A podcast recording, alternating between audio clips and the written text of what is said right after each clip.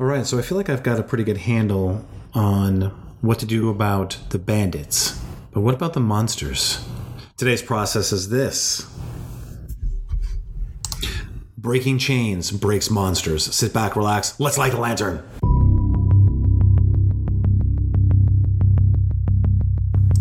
Well, hello there, Rangers. Wade Skalski here, lawyer, entrepreneur, and your guide to the understory. The understory is filled with monsters and bandits. But if you want to start, grow, or pivot from a business, this is the place for you.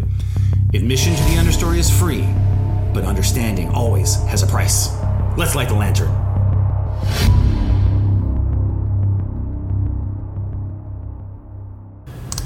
What is up, Rangers? Those of you who are in the understory against your will, and those of you who are in the understory on paper, on purpose. Wade Skalski here, the understory lawyer. All right, guys, so it's late. I'm tired. Um, it is uh, been a weird week and a half. My son had pneumonia, and then he came out of pneumonia. He was fine for two days, and now he's got a cold. So we're not sure if he's got a cold or if the pneumonia has come back. So we're kind of hitting him with all the various medications that the wonders of science have created, and um, he's doing good as of right now. But it, tonight's the second night. Usually the third night is when he has challenges because of his his breathing issues. So it's been a tough number of days also just been got about six different things going on right now but i feel good and as i've talked about in the past um, like last few episodes the theme has been i have everything that i need to get what i want which is a great place to be. It's a brand new place. There's no more building. There's no more um, searching whatever. It's now it's just producing. And because all the frameworks and opportunities are there which is exciting.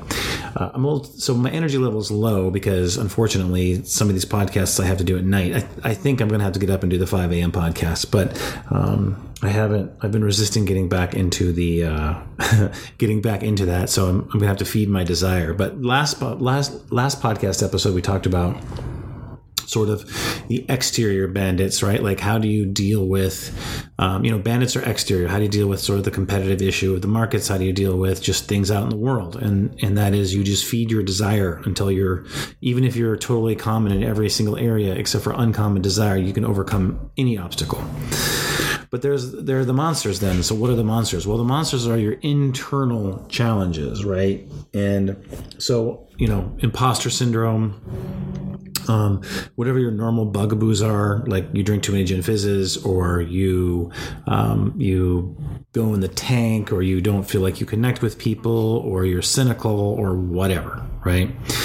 And there are a lot of di- there are a lot of different just like uncommon desire is a heuristic that is like will work in almost any situation. Like if you can't figure it out how to take care of all the bandits just feed your desire until it becomes so uncommon that you will just do anything to overcome whatever the issues are.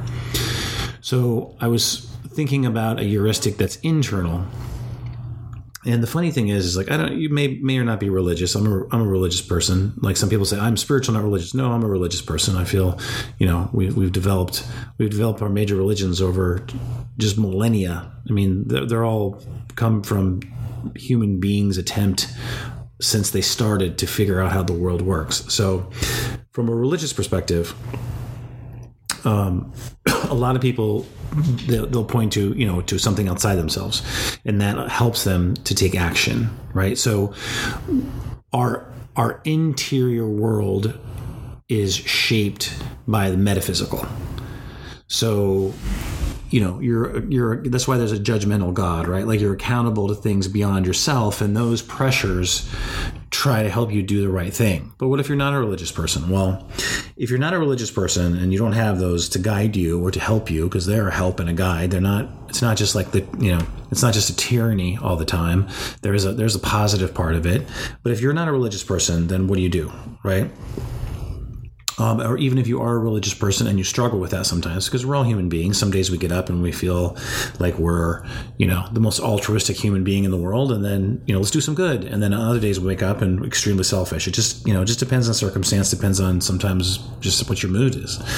So one thing that I've discovered pretty recently, actually, is how do you take yourself how do you take something if you can't take the metaphysical or you're having doubts about the metaphysical how do you take something beyond yourself to help you overcome those internal monsters right? To help you do the right thing when your habits your bad habits or your natural proclivities or just you're just trying to feel like being a jerk um, take you in a different direction. And you know one thing is, is taking on responsibility. If, if you have children um, or you're married, uh, that responsibility is a big assistance in this way. And that is, how can you break the chains of what has come before you? So, if you've got kids, you are were a kid at some point, and no matter how great your parents were, um, they were dealing they didn't deal so great with some things right? Like they weren't perfect and their parents weren't perfect and so forth and so forth. So there's there's generational things that are passed down to us that are um, that are always there that are hard to see that are hard to understand they're hard to contemplate and they're hard to, to face.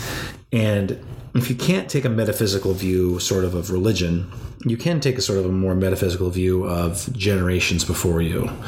And whatever your bugaboos are internally, they were either partially passed down to you by the people who've come before you, either the marriage that you modeled from your parents or how your parents, um, how your parents uh, dealt with you. I'll give you an example.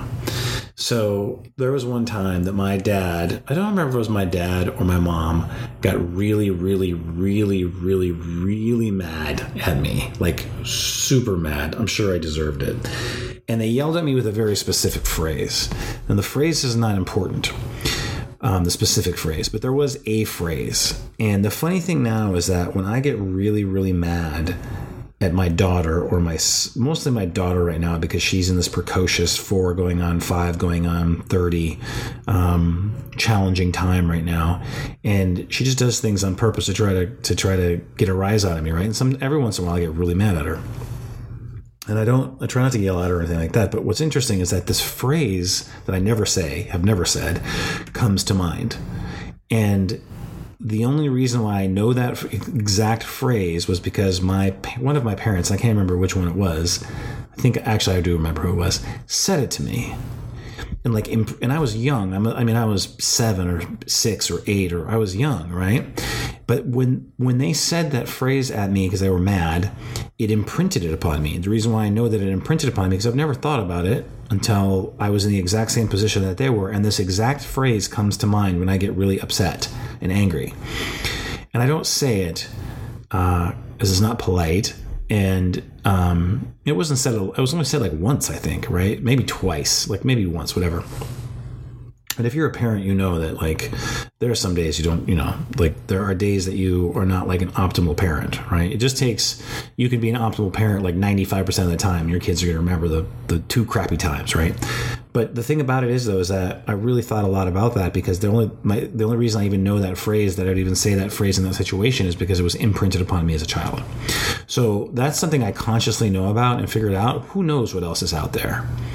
And the thing is is that if you look at like generationally, there are things that have been passed to you that you're unaware. of. Some you're aware of, some that you're unaware of. But the spirit of those things must be overcome, and you must break those chains to your children the best that you can. Because if I say that phrase in anger to my kids, they're going to say it to their kids, right? Because it imprints it on them. That's the whole point of kids is that they're, you know, they're sponges. They're just formed by everything. And so if you if you don't want to do the metaphysical route, or if sometimes you the metaphysical route isn't working, for your internal monsters, whatever they are, you know what they are, and ones that you find out about, think of it more as in terms of I'm not overcoming myself as much as I'm overcoming, you know, breaking the chains of generations for my children or for my own marriage if you don't have children.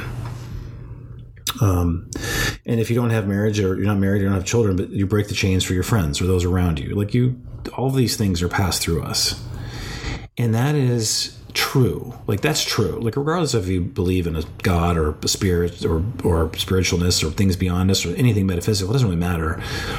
There is there is a corpus there is a corpus of things past you from those who have gone before in your generations of your family.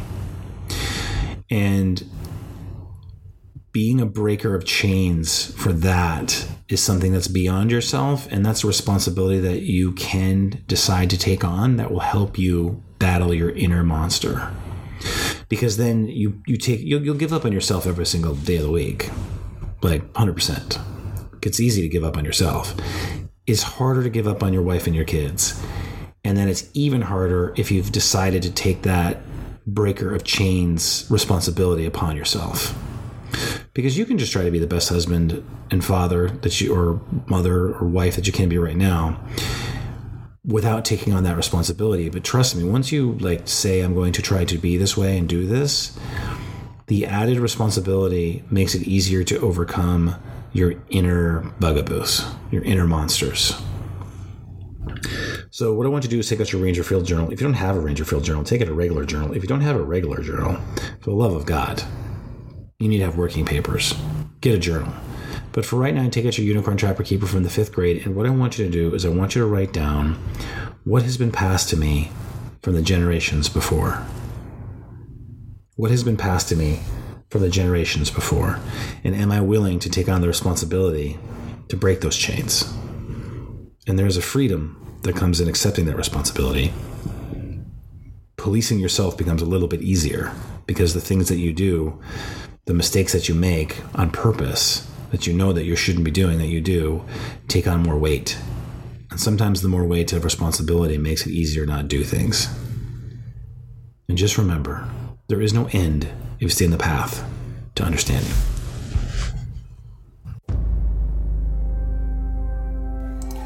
What is up, Rangers? I hope you enjoyed today's process. I certainly did. If you want to get on my email list, it's very simple. I don't run you through a funnel. I don't have you do smoke signals. I don't have you send me a postcard. Just send me an email at wade at understorylawyer.com. Again, that's wade at understorylawyer.com. Those are my children in the background, Luke and Madeline. I don't have them respond to emails, but I do have them attempt to read all of them, and they are three and two three and one, five and two. I don't even know how old they are. However, way, I'm going to show them all your emails, and if you make the cut, maybe I'll send you something back on how to grow, start, or pivot from a business. I've done it all, and if you achieve all three, you get the triple Lindy.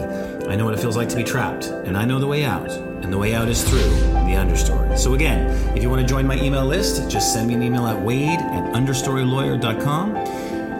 Wade at understorylawyer.com.